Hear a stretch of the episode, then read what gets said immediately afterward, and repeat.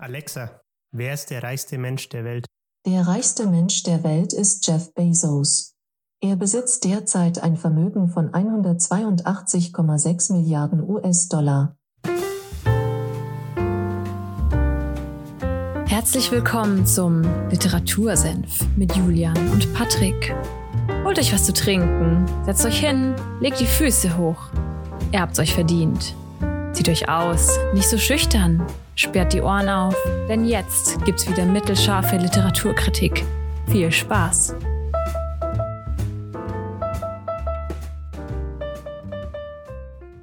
Hallo und herzlich willkommen in Folge 27 beim Literatursenf. Servus Patrick. Ja, einen wunderschönen Sonntag, Julian. Heute ist der, ja, äh, was ist heute für ein Tag? Heute ist der 21.11.2020. Willkommen zur Folge 27. Da Und kann man schon mal ins Stocken kommen, wenn man Da kann man ins Stocken kommen. Und äh, du hast am Anfang auch ein bisschen gelallt, gibst zu. Ja, aber, aber ich bin aber nüchtern. Ja, wir, wir nehmen, wir, so, so gläsern können wir sein, der gläserne Podcast. Wir nehmen an einem Mittwoch auf und das heißt wunderschönes Wetter. Das gläserne Podcast hast du von Fest und Flauschig aufgeschnappt. Habe ich niemals. Natürlich lasse ich mich nicht von irgendwelchen anderen Podcasts beeinflussen. Ja, ja. Geschweige denn übernehme ich etwas. Auf frischer Nee, egal. Tat ertappt. Ja, was haben wir heute vor? Du stellst heute ein Buch vor und ich glaube, es geht um ja, die Lieblingsfirma von allen Amazon. Die Aussage lassen wir jetzt mal so dahingestellt. Lassen wir so stehen, ja. Ja, es geht tatsächlich, ähm, die deutsche Version nennt sich Der Allesverkäufer.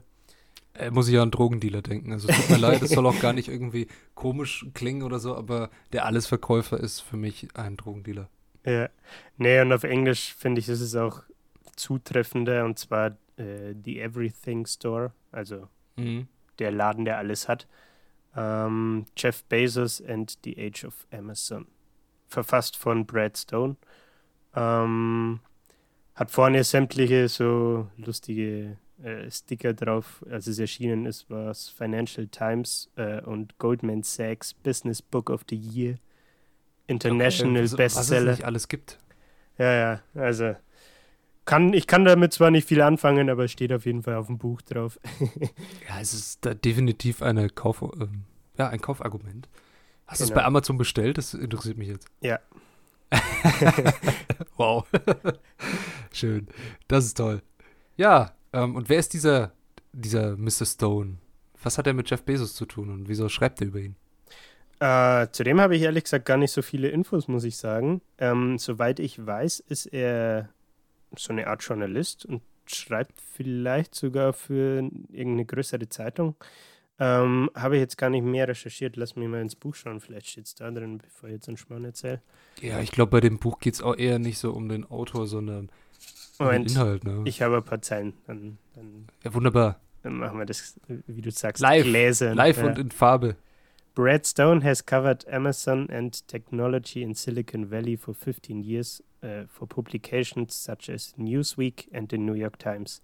He is currently a senior writer for Bloomberg Business Week and lives in San Francisco, California.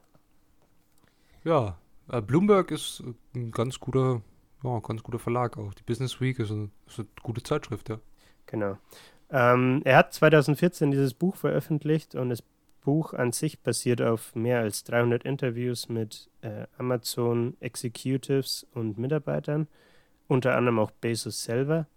Ähm, Bezos selber war aber nicht so begeistert davon, dass er das Buch macht. Er hat sich dann nicht im Weg gestellt, aber seiner Meinung nach ist es zu früh, um einen reflektierenden Blick auf Amazon zu werfen.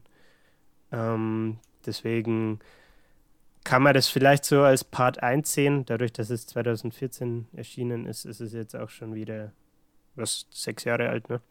Ja, ist Ähm, schon, auch schon outdated. Amazon ist ja, rasant gewachsen in Ja. den letzten Jahren und jetzt auch dieses Jahr, ich glaube, der die Firma, die am meisten profitiert hat von der Corona-Pandemie.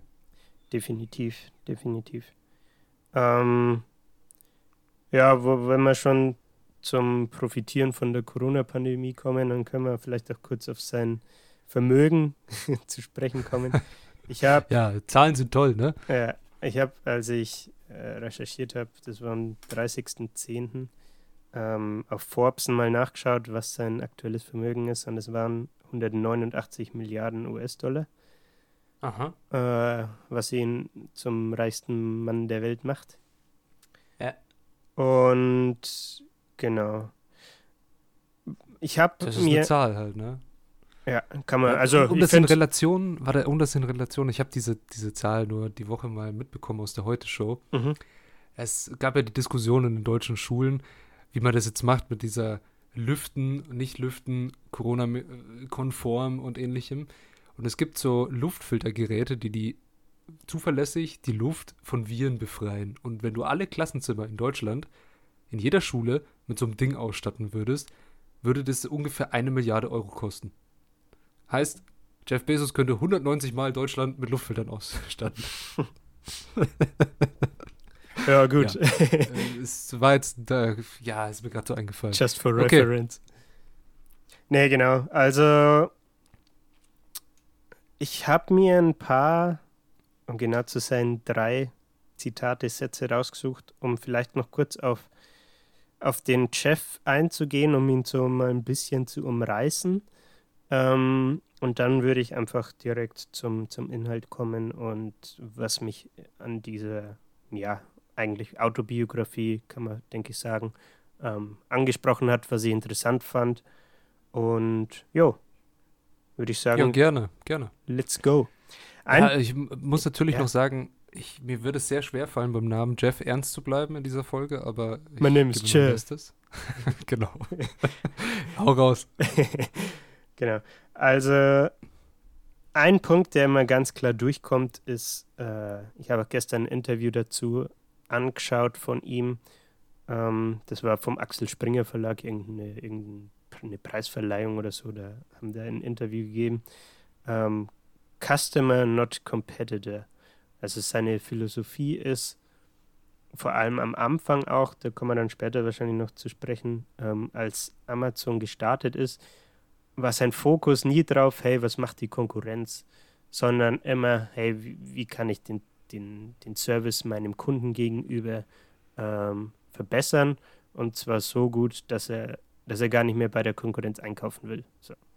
Das Ja. ist sein, ja, seine Philosophie und sein, sein Konzept hinter, hinter der Firma, sage ich mal. Ich finde, das fühlt, fühlt man auch richtig bei Amazon. Also, ich weiß nicht, wie es dir geht oder wie es euch geht, wenn ihr zuhört. Ich ertappe mich sehr oft selber, dass ich im Internet nach irgendeiner Sache suche, die ich jetzt kaufen möchte.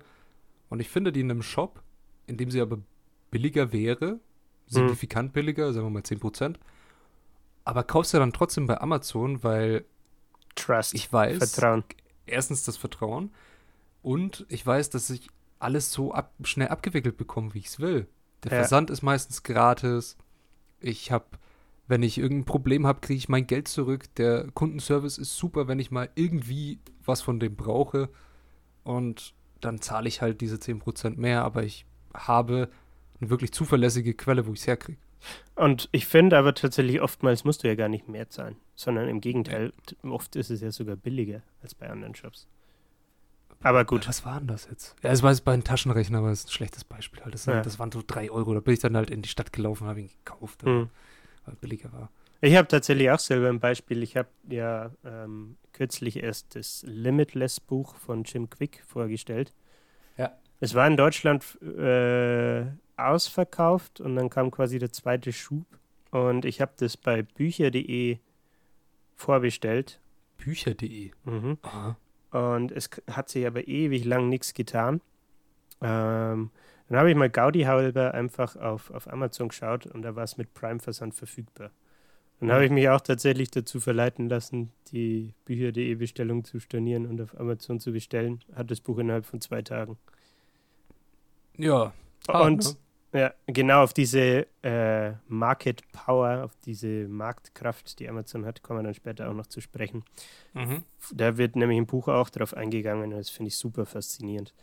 Ähm, genau. Aber um zurückzukommen, äh, wir wollten über Jeff Bezos sprechen. Ja. Und zwar Zitat Nummer 1. Like Jobs, Bezos casts a reality distortion field. He often says that Amazon's corporate mission is to raise the bar across industries and around the world for what it means to be customer focused.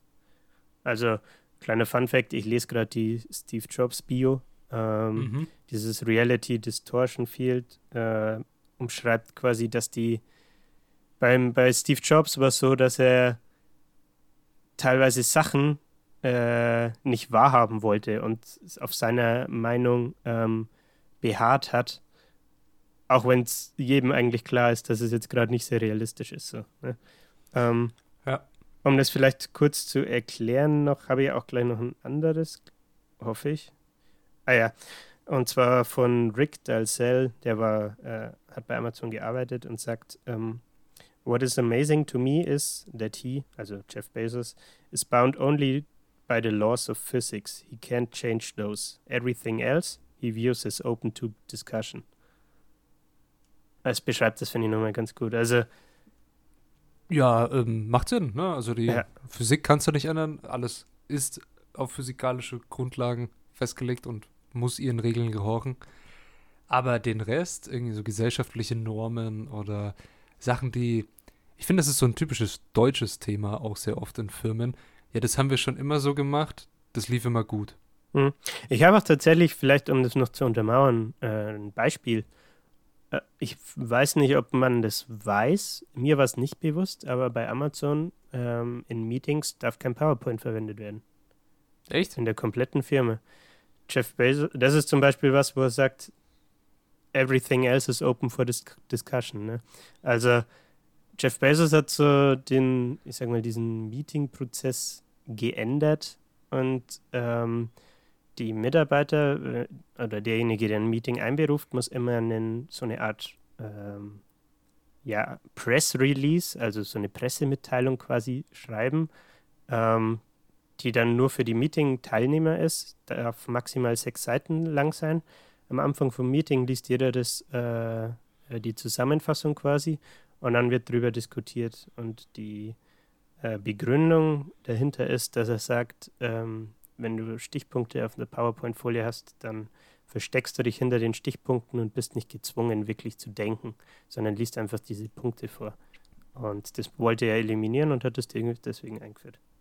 Ja, es ist auf jeden Fall eine interessante Idee, weil ja, PowerPoint, wie du gerade auch gesagt hast, du bist verleitet dazu, einfach irgendwelche Buzzwords auf eine Folie zu knallen und dann dazu fällt einem immer schon was ein und dann steht da ja. diese, dieses große Wort und ja, du musst es nicht wirklich erklären, wie du es eigentlich umsetzen willst, sondern du beispielsweise Digitalisierung, bam, fettes Wort, ja. Digitalisierung vorantreiben. Naja, was ist das? Ja, und was noch dazu kommt, ist, dass diese, wenn du nicht diese PowerPoint Präsentation hast, dann ist das nicht so ein Broadcast, dass einer alle belustigt, sondern es kommt wahrscheinlich auch mehr Interaktion auf, denke ich mal. Ne? Also, dass ja. jeder sich irgendwie einbringen kann, wenn jeder dieselbe Ausgangsgrundlage hat und nicht einer auf der PowerPoint hockt und die vorher aber nicht rausgibt oder so. Ja, es gibt ganz verschiedene so Kreativworkshops auch, wo du auch ganz viele. Das beste Beispiel bei so Agil-Dingern ist immer, wenn man jetzt agiles Management anguckt, sind diese Post-its, die man dann den ganzen Raum einfach vollklebt. Hm. Kann man jetzt halten davon, was man will. PowerPoint hat seine Vor- und Nachteile. Die Idee von Jeff Bezos ist echt cool. Und was ich mich nur gerade frage, was machen denn die ganzen Unternehmensberater? die können ja gar nicht mit Amazon zusammenarbeiten halt. Crazy Management Consultants. ja, das ja, was, weiß was ich tatsächlich auch nicht. Ja, die müssen sich, denke ich, auch dran halten. Ja, verdammt. keine, keine, keine geilen Slides, was ist da los? Tja, das ist natürlich schade, ja. ja. Genau. Ähm, wollte ich sonst noch was sagen? Was mir, da komme ich aber dann später nochmal drauf zu sprechen, was mir, was ich krass finde, ist, ich habe in dem Buch oder mit dem Buch jetzt erst erfahren, beziehungsweise wurde mir bewusst, in wie vielen Sachen Jeff Bezos eigentlich involviert ist oder ja, was er quasi so alles macht. Ähm, da habe ich auch noch ein Zitat, um seinen Charakter zu beschreiben. Bezos is like a chess master playing countless games simultaneously, with the boards organized in such a way that he can efficiently tend to each match. Also er ist wie so ein Schachspieler, der fünf äh, Schachspiele gleichzeitig am Laufen hat und die aber die, die Spielfelder so angeordnet hat, dass er effizient an allen gleichzeitig mitspielen kann, so ungefähr. Ja, der hätte definitiv äh, Game of Thrones gewonnen. Ja. so, also der wäre auf dem, auf dem Thron gesessen am Ende. wenn, Ja, er, wenn er so gut Schach spielt hier. Das fand ich, fand ich irgendwie ein cooles Zitat. Genau, dann, was ich zum Buch noch sagen wollte, was mich ein bisschen gestört hat, es mag für Leute, die sehr Amazon verliebt sind und vielleicht auch technisch Silicon Valley Fans sind, interessant sein. Für mich war es uninteressant und zwar, das Buch ist vollgepackt mit Namen. Der Herr so und so hat das und das gemacht, dann kam die Frau so und so in der und der Position dazu und so weiter. Also weißt du, was ich meine? Mhm. Es ist sehr, beim Lesen manchmal sehr zäh und finde ich, hätte man dem Leser ersparen können. Ist halt so. Ja, liegt vielleicht auch daran, dass der Mr. Stone da, er ist Journalist, er arbeitet das, Gan- arbeitet das Ganze journalistisch auf. Heißt, er verweist auf die ganzen Quellen, wie sich irgendwas ergeben hat. Also ja, ja kann man klar. auch so ja, sehen, ja. Genau. Gut, nachdem wir jetzt schon fast eine Viertelstunde haben, würde ich sagen, kommen wir mal zum Inhalt. Das Nee. Wichtigste des ganzen Buches. Nicht, dass die Folge super, super lang wird. Ach, die Leute hören uns doch auch wegen unserer schönen Stimmen zu. Äh, Ich habe eine engelsgleiche Stimme. Definitiv. Erzähl uns vom Inhalt, sonst werde ich abgelenkt von deiner Stimme. Oh. Also, wenn wir mal, äh, welches Jahr, ich glaube 1994, äh, wenn wir mal zurückgehen, dann war der liebe Herr Bezos ähm, an der Wall Street, und zwar fünf Jahre lang an der Wall Street tätig, als Investmentbanker, glaube ich, war auch sehr erfolgreich, war bei einer Firma, die D.E. Shaw Co. heißt und war einer der jüngsten Vice Presidents äh, in der Firma. Also ne, hatte eine ziemlich hohe Rolle. Ähm, was dabei stand, war, er ist Committed Workaholic, also 24-7 schuften, schuften, schuften. Und dann kommt im Buch aber eigentlich auch schon direkt zum Thema Internet. Ähm, und ja, ich sag mal zur Ideenfindung. Und zwar hat er da bei D.E. Shaw einen Kollegen, ich glaube, das war sogar der Gründer von dieser Firma, ähm, mit dem er immer Brainstorms macht. Und dann geht der, der Chef her und evaluiert die Ideen, die sie hatten, ob das machbar ist.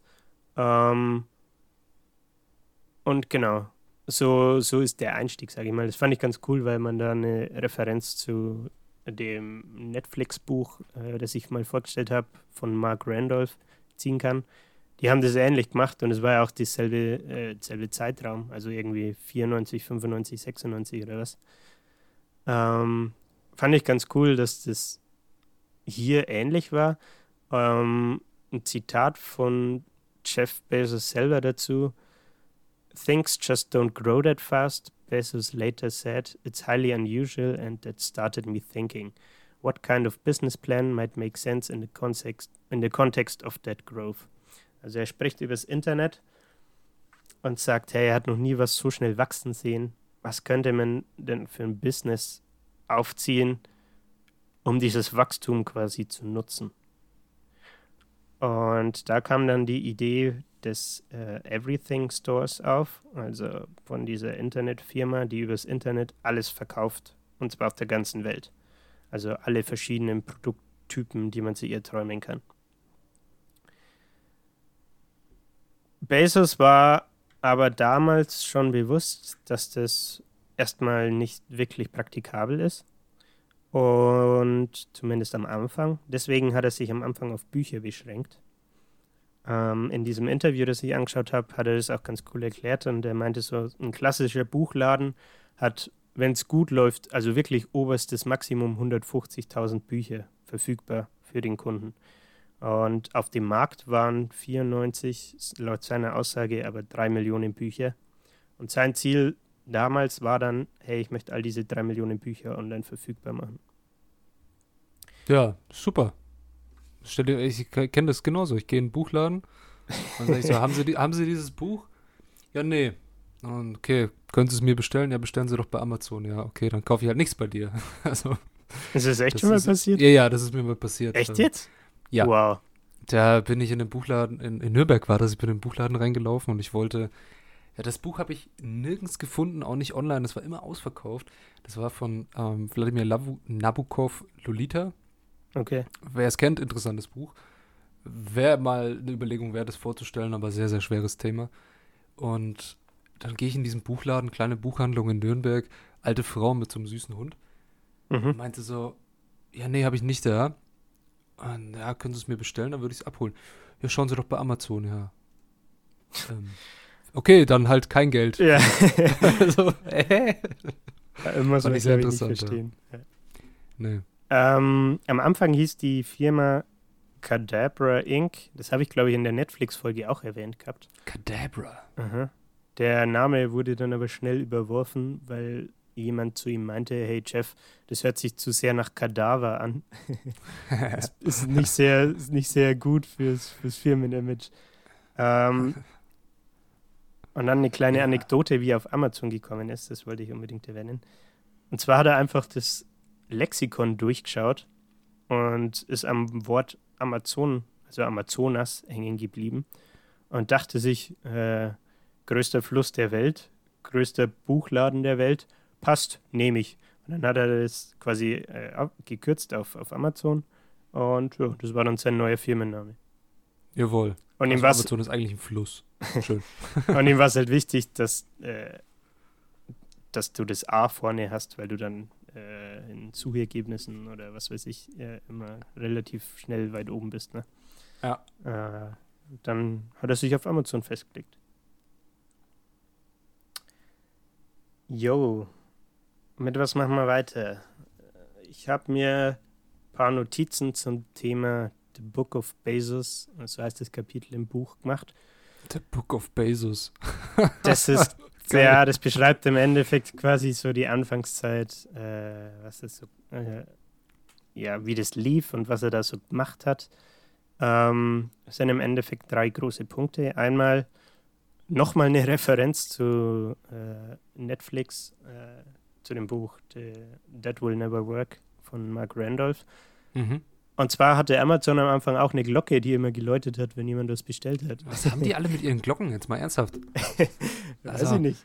Das haben, hatten die doch auch bei, bei Dings, bei äh, Wolf of Wall Street, hatten die doch auch, wenn die irgendwas verkauft haben, haben die irgendwo draufgehauen oder Ja. so. Also so, ich glaube, das ist typisch amerikanisch und wir verstehen das einfach nicht. Es kann sein. Also, warum haben, was war mit dieser Glocke, was passiert?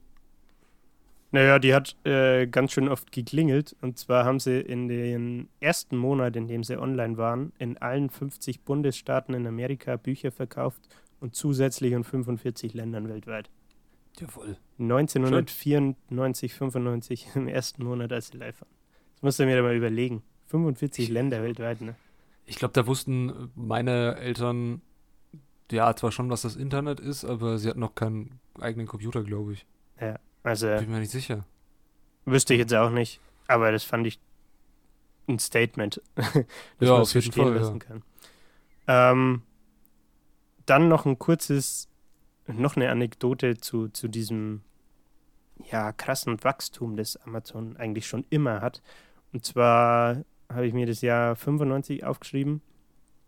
Ähm, da hat der Bezos seinen Investoren, die er quasi an, an Bord holen wollte, äh, erzählt, hey, ich denke, dass wir im, bis zum Jahr 2000 äh, so 74 Millionen äh, in, in Sales, also was ist Sales, äh, Verkäufe, Umsatz, ne? Umsatz. Ja. äh, Umsatz haben. Ähm, wenn alles gut läuft, wenn alles sehr gut läuft, dann vielleicht sogar 114 Millionen. Ähm, ja, und dann kommt die Zahl, die sie tatsächlich im Jahr 2000 hatten, und zwar statt den der guten Schätzung mit 114 Millionen waren es tatsächlich dann 1,64 Milliarden US-Dollar. Also, Das ist einiges mehr, ja. ja, das ist Hart. Ja, also ich finde, das ist schon fast auch surreal, wie, wie schnell das dann letztendlich ging und mit was für Zahlen damals dann schon um sich geworfen wurde. Ja, es, ist, es trifft ein bisschen auf das zu, was du vorhin gemeint hast mit dem, hey, er hat noch nie sowas gesehen wie das Internet, das so schnell wächst. Ja, Und das geht einher damit. Also, wieso sollte dieser Shop, der ja angepasst ist auf diese neue Umgebung, dieses neue Umfeld Internet, um unsere Kanzlerin zu zi- zitieren, ja, das Internet ist Neuland für uns, ne? äh, er ist darauf angepasst und hat sich als einer der ersten das zunutze gemacht. Wieso sollte er davon nicht so gut profitieren, wie das Wachstum des Internets halt? Ja. Also schon krass, ja. Genau, dann der zweite Punkt, ähm, Inventions and New Features. Also, was hat er erfunden, was für neue Features haben sie am Anfang eingeführt? Und zwar drei Sachen, die, wo ich mir dachte, ja krass, dann hat es anscheinend Amazon erfunden. Und zwar einmal ähm, das Reviews-Feature, also dass du Rezensionen schreiben kannst. Ja, das ist von Amazon. Ja. Äh, Zitat dazu: We don't make money when we when we sell things. We make money when we help customers make purchase decisions. Also Ja, macht Sinn. ja. Also ich fand, da fand ich auch die Denkweise wieder interessant. Wir verdienen kein Geld, wenn wir Sachen verkaufen, sondern wenn wir unseren Kunden, da kommen wir wieder zum, zum Stichwort Customer, not Competitor, wenn wir unseren Kunden helfen, ähm, ja, Kaufentscheidungen zu treffen. Ja, das Ding ist auch, äh, wieso, du musst ja auch immer vom Kunden aus gucken, wieso sollte der Kunde das jetzt bei dir kaufen? Ja. Also du stehst jetzt zwar als Amazon da, aber hinter diesem Produkt könnte ja noch jemand anders stehen. Es kommt da irgendwo her. Ja. Und daher helfen diese Reviews schon sehr gut, so ein, ja, so eine Art Benchmark zu ziehen, was ich jetzt bereit bin, an Reviews zu akzeptieren und was nicht. Für viele Unternehmen ist es natürlich ein, auch ein bisschen ein Fluch, Hm. weil du darauf angewiesen bist. Und schon viele, also aus persönlicher Erfahrung ist es jetzt von Bekannten, die skeptisch werden, wenn ein Produkt nicht vier Sterne plus hat. Ja, ich denke, das ist, also ich würde fast behaupten, das ist bei jedem so, oder? Dass man sich dann fragt, warum hat das Produkt keine vier, Genau. viereinhalb, fünf Sterne? Was ist da los? Also vielleicht noch zu diesem Review-Thema, weil das auch so ein, das ist so ein Thema, das irgendwie alle Bereiche überzieht und zu dem Feature, was Amazon jetzt ja auch hat und mit Netflix konkurriert, ich weiß nicht, da wolltest du später bestimmt dra- drauf kommen mit Prime Video. mhm. Da gibt es Leute, die schreiben da auch Rezessionen und geben dann zum Beispiel einen Stern. Und also das Schlechteste, was geht. Und dann habe ich mir mal so eine Folge von dieser Serie, ich weiß jetzt nicht mehr welches war, angeguckt und dachte hey, die ist eigentlich voll geil, wieso geben die da nur einen Stern? Und habe mal spaßeshalber diese schlechten Bewertungsdinge gelesen. Und die haben dieser Serie nur so eine schlechte Bewertung gegeben, weil Amazon eine Veröffentlichungspolitik fährt, dass sie jede Woche, wie früher im Fernsehen, jede Woche eine neue Folge rausbringen und nicht gleich die ganze Staffel. Und Wow. deswegen haben sie einen Stern gegeben, nicht für den Inhalt. Und das finde ich halt irgendwie ein bisschen dumm. Ja. Also, ja. das sind halt, das ist wieder, das zeigt, dass dieses Review-Ding auch immer noch Schwächen hat. Ja, auf jeden Fall. Äh, naja, man muss. Ja, es kommt halt darauf an, wie der Kunde das dann nutzt, ne? Also. Ja. Ja. Es ist doch, äh, auch bei, in deinem Metier ist es doch so ein Ding, so, okay, du kannst ja alles noch so schön gestalten und sowas und dann kommt der User und haut dir alles zusammen. ja. In der IT allgemein, ja, Ja. eigentlich. Gut. Ja, man muss dem User auch sagen, wie er es zu, zu verwenden hat, ne? Das stimmt. Du kannst ihm das nicht einfach geben und hoffen, dass er es checkt. Aber genug von IT. Äh, Also Amazon hat die Review-Funktion erfunden. Jetzt gibt es noch zwei Sachen, die du nennen wolltest. Genau, was ziemlich ähnlich ist, äh, ist das Thema, am Anfang haben sie ja Bücher verkauft und ein neues Feature war dann Buchempfehlungen. Okay. Und es war mir jetzt auch nicht bewusst, dass das zum Beispiel von Amazon ausging. Ich meine, ist ja, ist, finde ich, ein Feature, was man als selbstverständlich ansieht. Aber darüber wurde mir zum Beispiel das Buch äh, empfohlen, diese The, The Everything Store. Ähm, glaube, basierend auf dem McDonalds-Buch, das ich in Folge 8 mal vorgestellt habe. Ähm, Ach, meinst du dieses ganze Ding mit dem äh, Personen, die diesen Artikel gekauft haben, Ja, haben ja. auch gekauft? Ach Ja. okay. Ja, das ist... also ist halt mit Büchern natürlich gestartet und hat sich Ja, dann klar. weiterentwickelt. Ne? Ich habe so gedacht, so, ja, eine Buchempfehlungen. So. Das Nee, ja nee. von Amazon. Ähm, und das dritte, wo ich mir auch dachte, ja, kennt jeder, und zwar die Amazon Affiliate Marketing Links. Also die, die Influencer deines Vertrauens haben bestimmt in ihrer YouTube-Bio ein paar Links zu Amazon. Äh, Ich schau die nie an halt. wo, Äh, sie, Ach so, wo sie ihre Produkte reinhauen und dann eine, äh, äh, wie nennt man es? Geld bekommen. Ja, genau. Provision. Pro- das Also ihr, ihre Produkte oder die Produkte, die sie, die sie verwendet haben? Jetzt bin ich gerade verwirrt.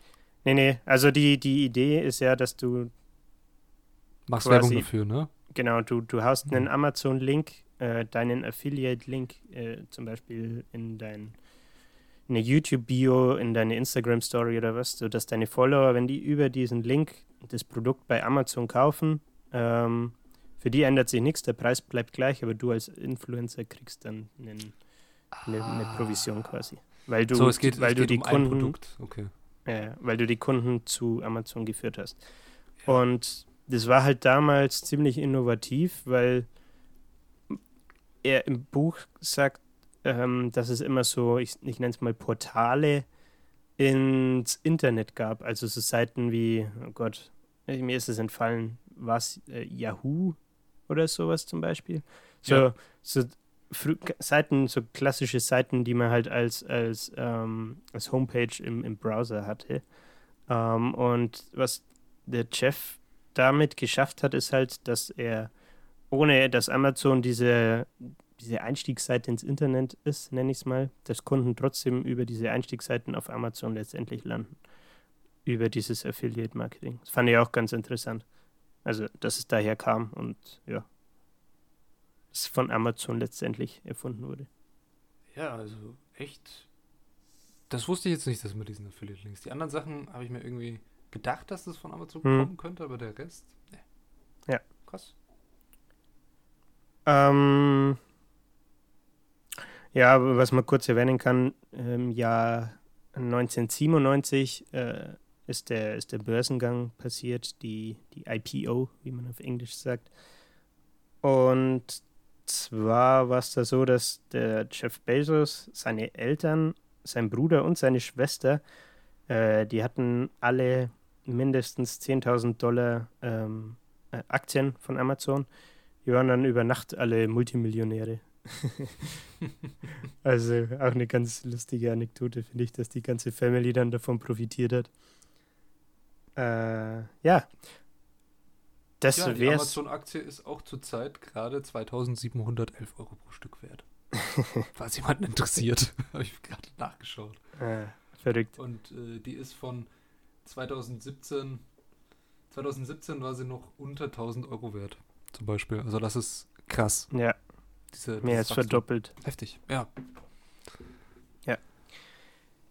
Gut, dann würde ich sagen, gehen wir weiter. Und zwar zum meines Erachtens interessantesten Teil aus dem Buch.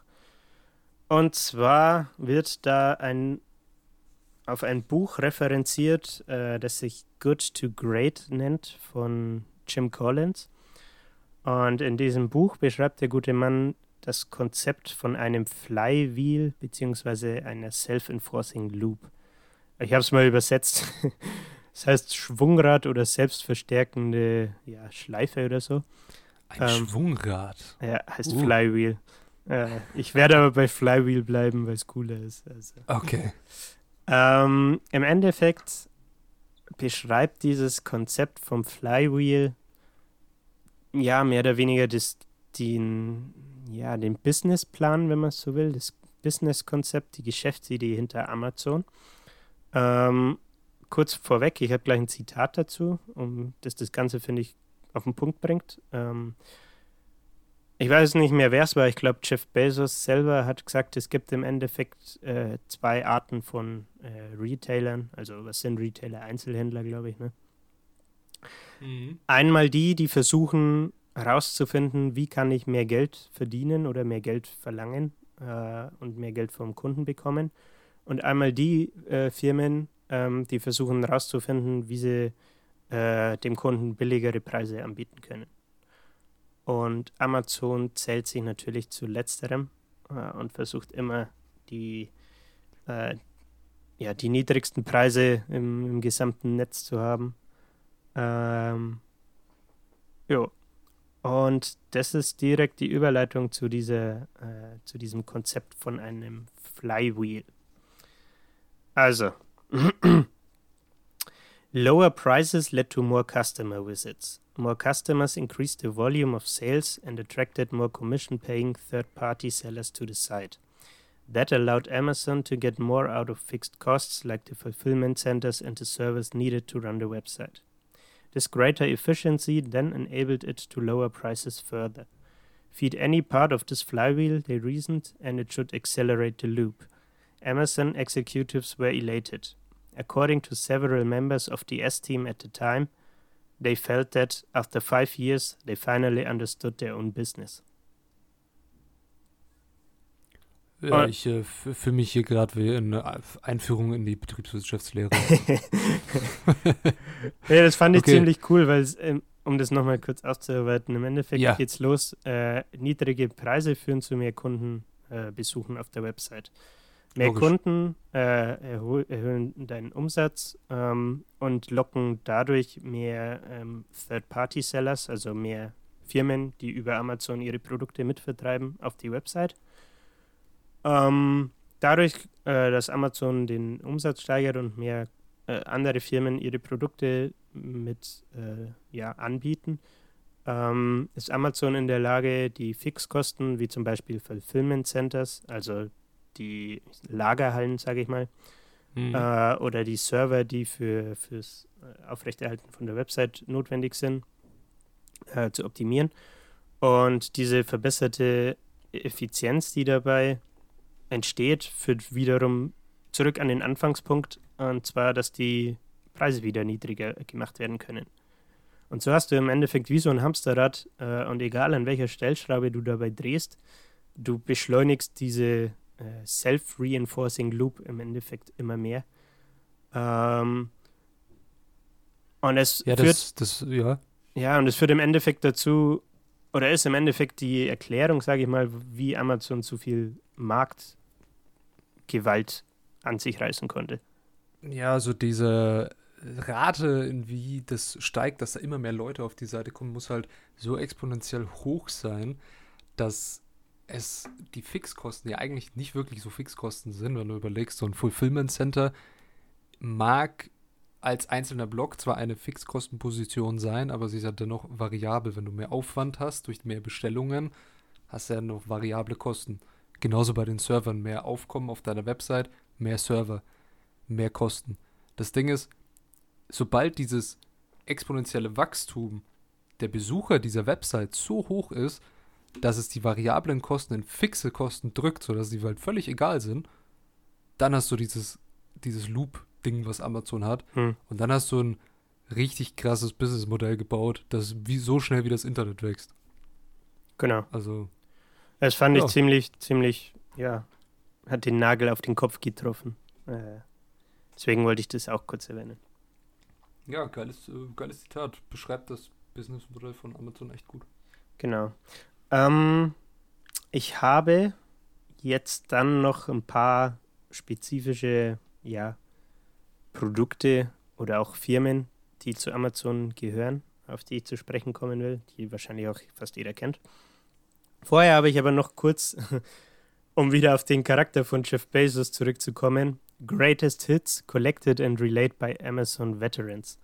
Also im Endeffekt ja, Greatest Hits im Sinne von Aussagen, die Bezos, äh, Ach, schade, keine Musik. nee, nee, die Bezos im Alltag trifft äh, und wie er mit seinen Mitarbeitern umgeht. Ich habe mir, das war eine Liste von einer Seite ungefähr im Buch. Ich habe mir mal drei rausgesucht. die würde ich einfach vorlesen und dann kurz äh, wirken lassen. Nummer eins. I'm sorry, did I take my stupid pills today? Nummer zwei. Do I need to go down and get a certificate that says I'm CEO of the company to get you to stop challenging me on this? Und Nummer drei. Are you lazy or just incompetent? Ja, ein Mann ohne Kompromisse. Also, wie gesagt, ich lese gerade die, die Steve Jobs Bio Mhm. und da werden ähnliche Aussagen getroffen. Da dachte ich mir, ja, krass. Also, Ja, also das Thema Ist Amazon und Mitarbeiterführung ist ja so ein Ding, was Ja. öfter auch mal in den Medien auftaucht. Jetzt natürlich nicht auf so einer Ebene, die mit äh, Jeff Bezos zu tun haben, sondern auf der Ebene Fulfillment Center, was man immer wieder zu hören Hm. bekommt. Und da ist es nun mal so, dass Amazon verfolgt ja auch die ständige Optimierung ihrer Sachen und die ständige Effizienzsteigerung, weil das ist ja kostendrückend, Kosten runter. Und ja, also diese Akkordarbeiten, die Mitarbeiter da machen muss, sie gehen natürlich nicht ja, ohne Scha Schäden an denen vorbei oder ohne sehr starke Belastung. Und Ja. darüber kann man sehr, sehr lange streiten, referieren und das analysieren, aber dafür sind wir heute nicht da. Wir, woll- ich wollte es nur mal angemerkt haben. Wenn euch, äh, wenn euch oder dich, Patrick, das interessiert, äh, kann ich nur empfehlen, das Buch zu lesen. Da sind nämlich sehr viele Mitarbeiterstimmen und so drin, äh, wo das Ganze nochmal aufgegriffen wird und was dann Leute, die wirklich dort gearbeitet haben, auch zu verschiedenen Zeiten natürlich, ne? Also Mhm. welche, die am Anfang dabei waren, welche, die erst später dazugekommen sind. Wie gesagt, das geht ungefähr bis 2013, also die Inhalte im Buch. Ähm, ja, und es sind einfach Stimmen von Mitarbeitern und deren Meinung zu Amazon. Das ist ganz interessant, finde ich. Ja, da kommt jetzt wieder der Wissenschaftler in mir raus halt, ne? Ähm, wie, wie ist das so verteilt von länderspezifisch? Ist das nur USA? Ist das ganze Welt? Ist das, also da müsste man das halt genau anschauen. Keine Angabe. Mitarbeiter, ja, wie die Mitarbeiterstimmen verteilt sind. Es kann sein, dass Und- es hinten so ein, ja, ich nenne es mal Quellenverzeichnis drin. Äh, Habe ich aber nicht angeschaut. Vielleicht steht es da drin. Könnte man. Und die Frage ist, ob diese, man könnte ja dann eine statistische Auswertung treffen, so welche Sachen werden oft genannt und ähnliches, ob das nicht mit schon einer Vorauswahl des Autors irgendwie belastet ist, weil er ist als einziger der, der dieses Buch reviewed hat, das hat ja niemand durchgelesen und das in Frage gestellt. Das ist auch wieder die Sache, okay, wie Ja. haltbar ist das Ganze, ne? Aber es ist Aber es interessant, sind- dass es- es da drin gibt. Es sind teilweise auch tatsächlich positive. Ich glaube, ich habe dann später ähm, bei einem der letzten Punkte noch eine, es sind auch positive äh, Punkte mit drin. Also Mhm. ist nicht nur negativ. Genau, dann würde ich aber mal sagen, gehen wir mal inhaltlich weiter. Ich habe schon gesagt, ich gehe jetzt noch auf ein paar ja, Produkte, Firmen und Konzepte von Amazon auf, äh, ein. Ich würde mal mit Amazon Prime anfangen. Äh, und zwar, weil das auch wieder mit dem Flywheel zusammenhängt. Ich habe drei Zitate dazu. Äh, das erste sagt im Endeffekt, dass es niemals um die 79 Dollar Amazon Prime ja, Kosten ging, sondern im Endeffekt ging es darum, die Mentalität der Leute zu verändern, sodass die nirgendwo anders einkaufen. Mit Hilfe Ja. von Amazon Prime. Äh, das Zitat, das ich vorlesen will, oder die zwei, die ich vorlesen will, dann können wir kurz drüber sprechen. When friction was removed from online shopping, customers spent more. That accelerated the company's fabled flywheel, the virtuous cycle. When customers spent more, Amazon's volumes increased, so it could lower shipping costs and negotiate new deals with vendors. That saved the company money, which would help pay for Prime and lead back to lower prices. Und der, das zweite äh, zu Prime war, dass die, die Einführung von Prime dazu geführt hat, dass Prime-Kunden im Durchschnitt ihre Ausgaben auf der Webseite verdoppelt haben im Vergleich zu vorher. Das fand ich auch krass. Ja, also das ist so ein Phänomen, das auftritt, wenn du dem Kunden diesen Service gibst, jetzt hat Prime, möchte er den natürlich nutzen und das irgendwie rechtfertigen, dass er dafür das Geld ausgibt. Weil der Mhm. Kunde sieht natürlich erstmal diese 80 Dollar, die er da zahlt, oder diese 79,99. Ich weiß nicht, wie viel es in Deutschland jetzt ist. Weiß ich auch Aber- nicht. Ja, obwohl ich Prime hab halt, ne? Verdammt. und der Kunde möchte es ja irgendwie gerechtfertigt haben. Und er sieht eben, okay, er kriegt gratis Versand, gratis Prime-Versand und er muss sich kein eigenes, er muss sich kein Konto mehr erstellen, wenn er irgendwas bestellt. Und dieser Versand, das ist, das ist ein echt ein interessantes Phänomen. Da gibt es auch tolle Studien drüber, dass Leute diesen, ja, dieses typische Ding Mindestbestellwert, du bestellst für viel Geld und dann kommt am Ende so 4 Euro Versand drauf. Ja, Und da ja. gibt es sehr viele, die dann stutzig werden und sagen so, nee, 4 Euro Versand, sag mal, sag mal, Wo kommen wir denn da hin?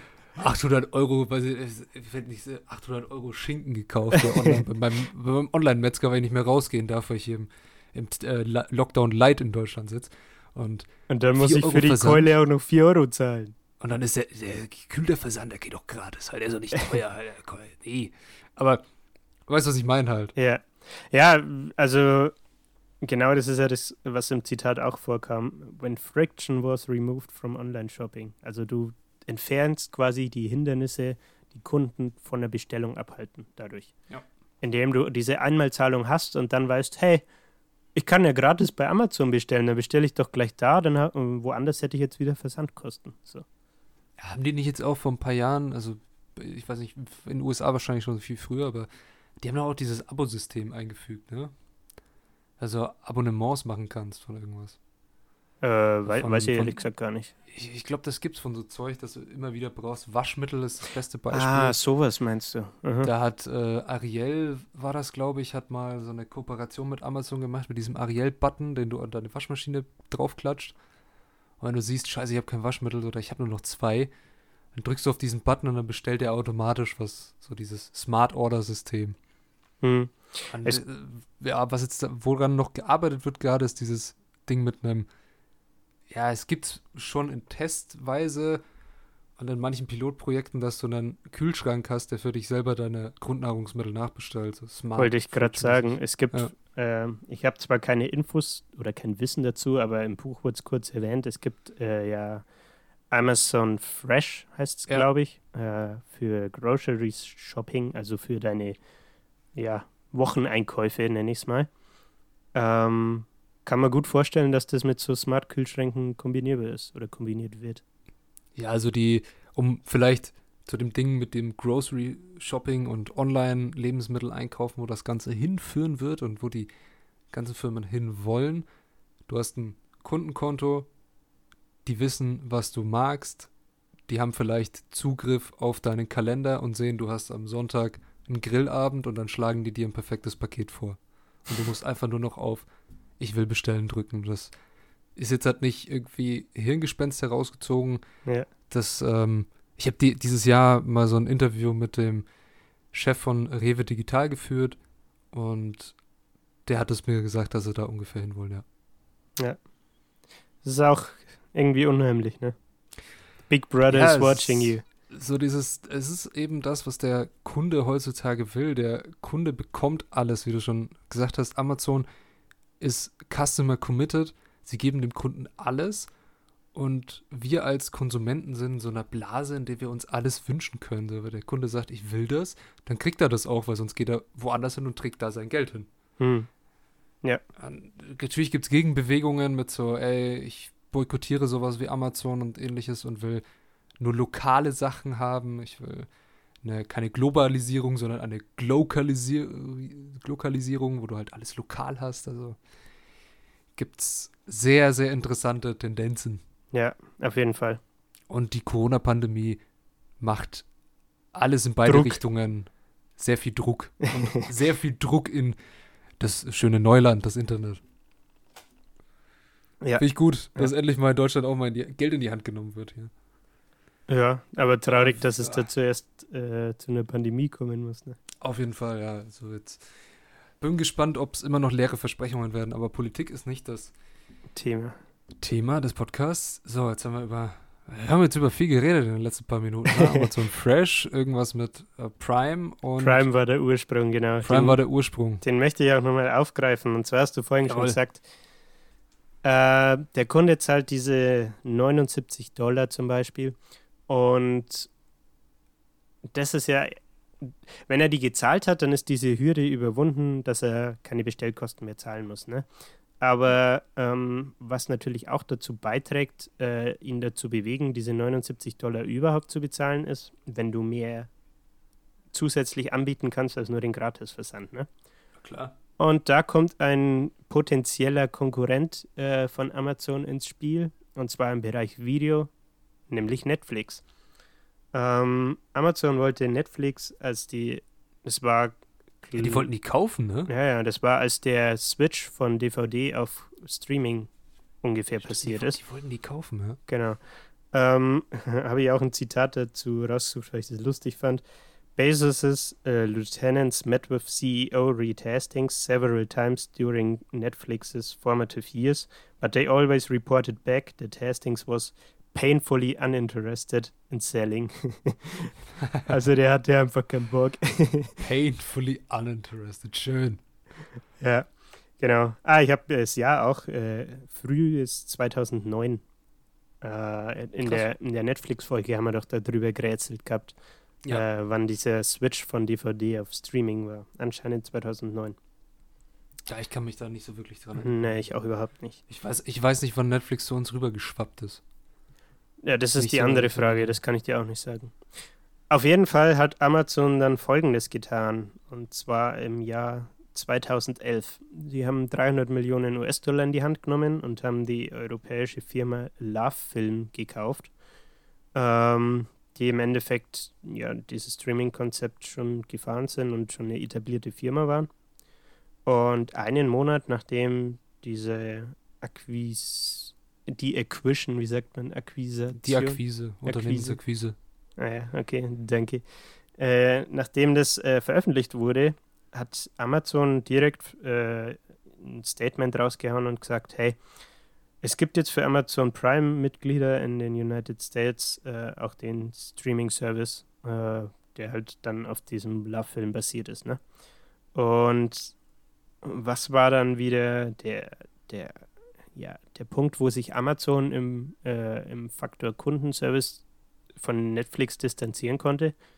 Du zahlst nicht monatlich, äh, damals waren es 5 bis 8 Dollar äh, fürs Netflix-Abo, sondern du zahlst jährlich einmal deine 79 Dollar für dein Gratisversand und kannst das Streaming-Angebot kostenlos dazu nutzen.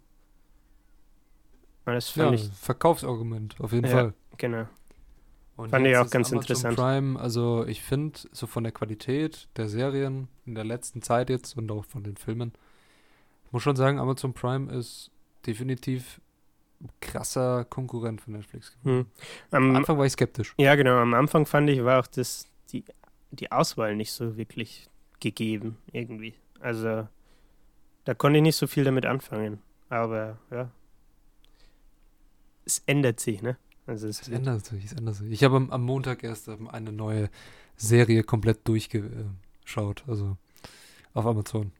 Ja, es, es, es lohnt sich ein bisschen, ne? leider, muss ich zugeben. Ja. Äh, wollen wir auf AWS noch eingehen? Ja, ich, ich, bin, ich bin völlig offen für alles. Okay. Dann, dann nehmen wir die volle Bandbreite mit. Dann Volle wird's zwar- Bandbreite. wir, sind, wir sind, ja, wir sind customer-oriented hier. Wir Ja. geben euch alle Informationen. Kauft nur bei uns. Ähm, mit, der, mit dem Code Literatursenf 10 bekommt ihr 20%, nicht 10%, wie es eigentlich. Ja, Weil, weil, wir, weil wir immer overdelivern. An der wir, wir Promise gönnen, wir gönnen. Aber Ja. ich weiß noch nicht, auf was kriegen sie 20% Senf? ja, muss Ja. ja. fast, oder? Schickt's mal irgendwo hin, vielleicht kriegt er einen Senf. Okay, was ist AWS? Äh, das Kapitel im Buch heißt A Technology Company, not a Retailer. Also eine Technologiefirma, kein Einzelhändler. Und es geht um Amazon Web Services, was heute, soweit ich weiß, einen ziemlich Das großen... kenne ich gar nicht. Hahaha. Was heute ist, soweit ich weiß, einen ziemlich großen Teil vom Umsatz von Amazon auch. Nee, jetzt mal ernsthaft, ich, kenn, ich, weiß nicht, ich weiß nicht, was das ist, Amazon Web Services. Okay, war ich wollte, Das war jetzt kein Witz halt. ich dachte, das war ein Witz. okay, ich denke mal, dass die, die Hörer es auch größtenteils nicht wissen.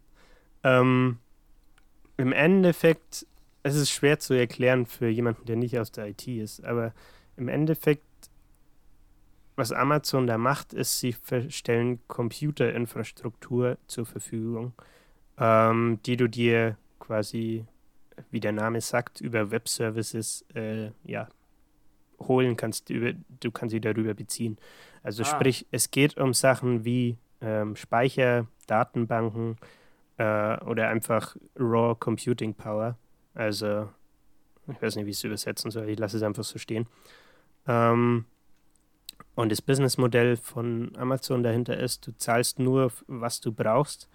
Ähm, und du hast jederzeit die Möglichkeit, deinen äh, Verbrauch an Computerinfrastruktur oder Ressourcen zu skalieren, also zu erhöhen oder runterzufahren, je nachdem, wie deine ähm, ja, wie dein Bedarf gerade ist. Ähm, dementsprechend flexibel bist du auch, was die Kosten angeht.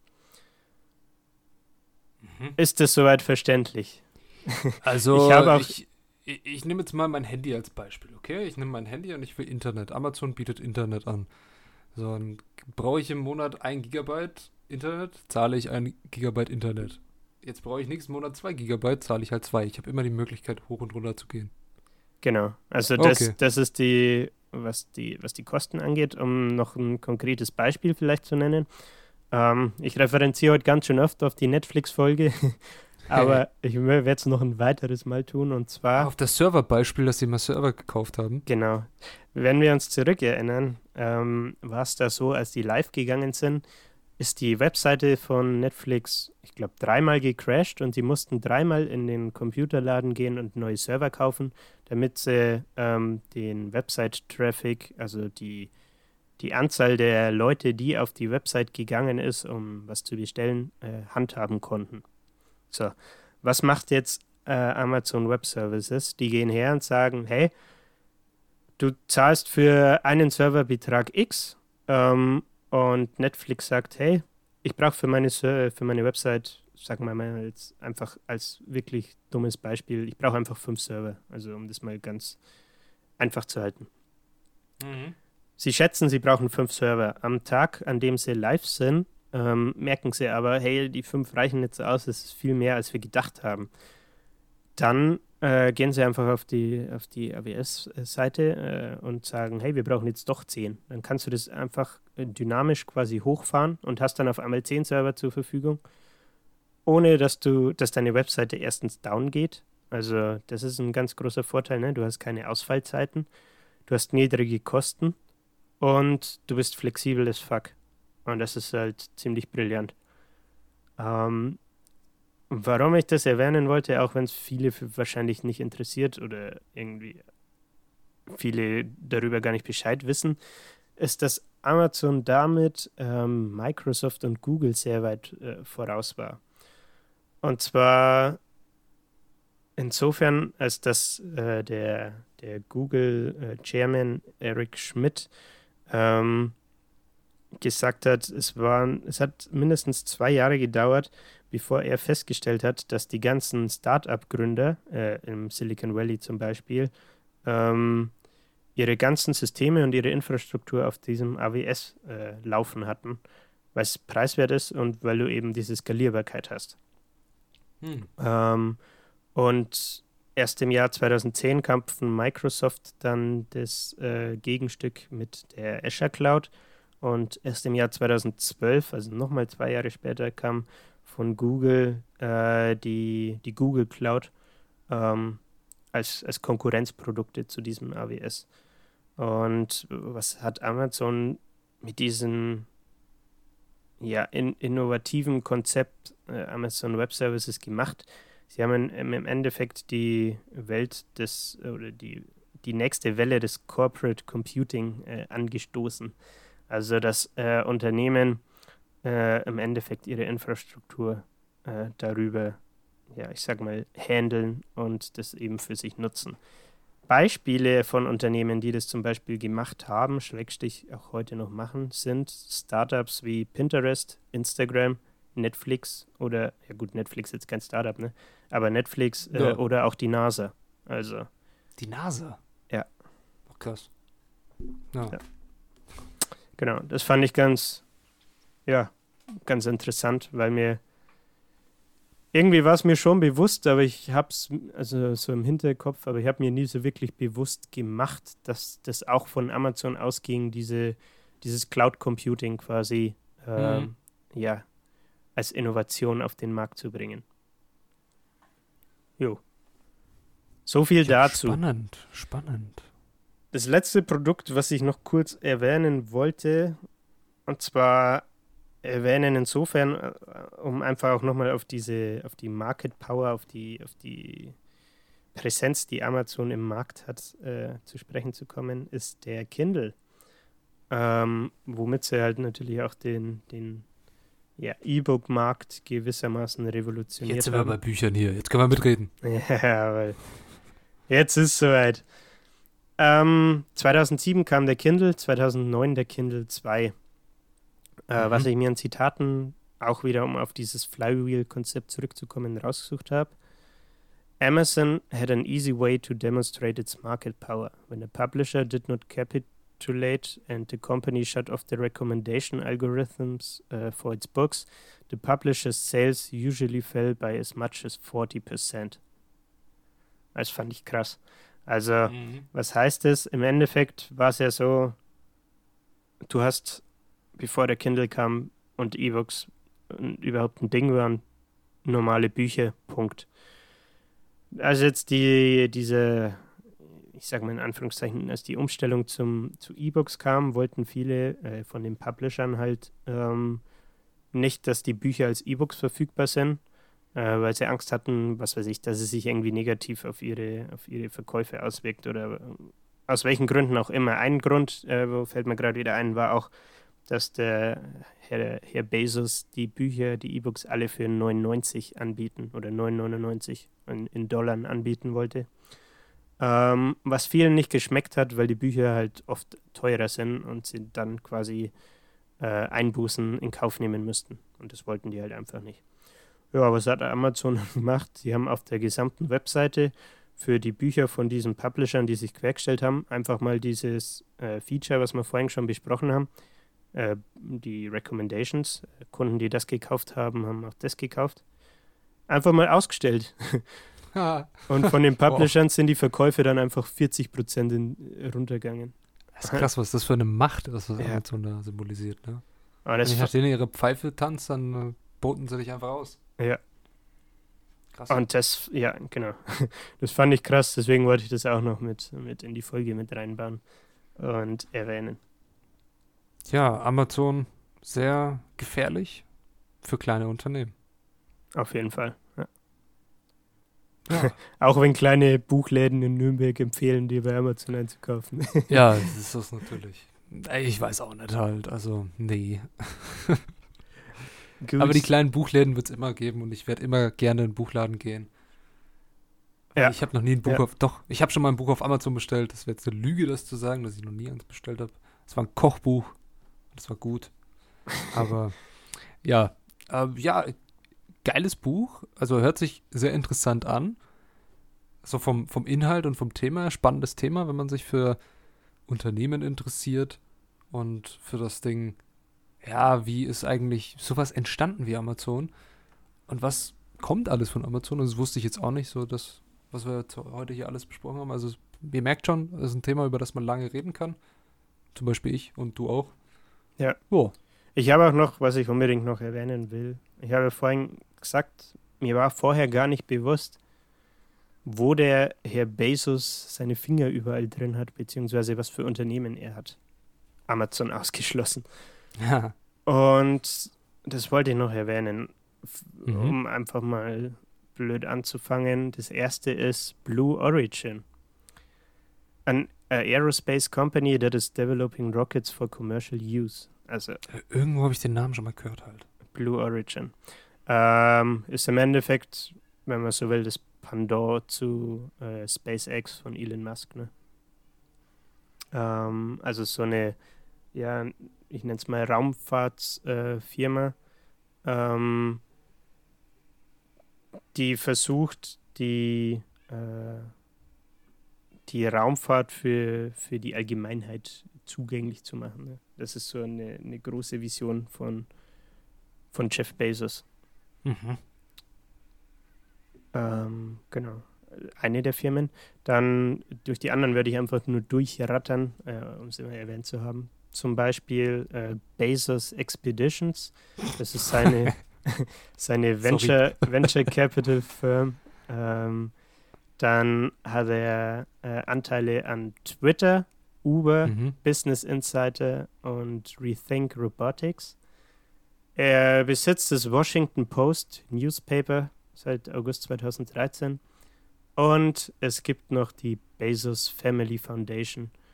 Ähm, da gibt es, da gibt's, glaube ich, so, so Bildungsstipendien äh, äh, und ähnliches. Ähm, fokussiert sich, soweit ich weiß, auf äh, junge Menschen äh, in, wie heißt es, impoverished countries and disaster zones. Also mhm. ähm, ja, einfach auf benachteiligte Jugendliche ausgelegt, äh, um denen quasi Bildung zu ermöglichen. Genau. Das wollte Ja. ich noch der Vollständigkeit halber erwähnen. Stand 2014, wo er jetzt drin ist, wissen wir ja nicht. Müssen wir alles nachschauen, ne? Ja, hä- hätte man natürlich auch nachschauen können, aber ich dachte mir, das würde Ach, das Buch hat- hinausgehen und Er hat so viel Geld, ne? das ist echt verrückt. Er ist überall mit drin. Aber was ich auch nicht wusste, das hat er in diesem Interview, das ich gestern angeschaut habe, zum Beispiel auch gesagt, seine Motivation, warum er s- so viel Reichtum anhäuft, beziehungsweise wofür er das verwendet, ist tatsächlich dieses Blue Origin. Der steckt da im Jahr eine Milliarde äh, Dollar rein. Krass. Ja, schon- also Raumfahrt ist so ein Ding halt. So. Elon Musk ist ja auch völlig verrückt mit dem. ja, Ding. Ja. ja, dann denke ich, hätten wir es soweit. Ich habe dann zum, zum Outro noch ein Zitat, das ich äh, einfach äh, vorlesen würde und dann so stehen lassen. Ähm, deswegen würde ich sagen, können wir uns vorher schon mal verabschieden. Ich weiß nicht, willst du noch einen Ausblick geben? Ja, ich kann gerne einen Ausblick geben. Also heute waren wir im Business-Sektor unterwegs. Wir haben uns mit Amazon und Fixkosten und variable Kosten und dem Schwungrad beschäftigt. Ein tolles Ding. und nächstes Mal wird es der Jahreszeit entsprechend romantisch. Oh, Also, Es wird sehr gefühlvoll, es wird, ja, es ist für jeden was dabei, auch, auch Männer können dieses Buch lesen. Also, okay. Es ist vom japanischen Autor Haruki Murakami. Der ist somit, ich glaube, ich sage jetzt einfach nicht nur ich glaube, sondern er ist der bekannteste Autor Japans in der westlichen Welt. Und er schreibt wunderschön. Und ja, mehr will ich dazu gar nicht sagen. Das Buch heißt Naokos Lächeln, nur eine Liebesgeschichte. Und das ist ein wirklich tolles Buch. Und ja, seid gespannt. Ich freue mich. Okay, Schön, dass ihr zugehört habt. Bis nächste Woche. Ciao. genau. Äh, auch von meiner Seite danke fürs Zuhören. Wie gesagt, ich lese jetzt noch schnell das, das Zitat vor und dann würde ich sagen, sprechen wir uns nächste Woche am Sonntag wieder. Danke fürs Hören. Das Zitat ist von Jeff Bezos und zwar von einer Commencement Speech an der Princeton University im Mai 2010. Lautet wie folgt. When you are 80 years old and in a quiet moment of reflection, narrating for only yourself the most personal version of your life story, telling that will be most compact and meaningful, will be the series of choices you have made. In the end, we are our choices.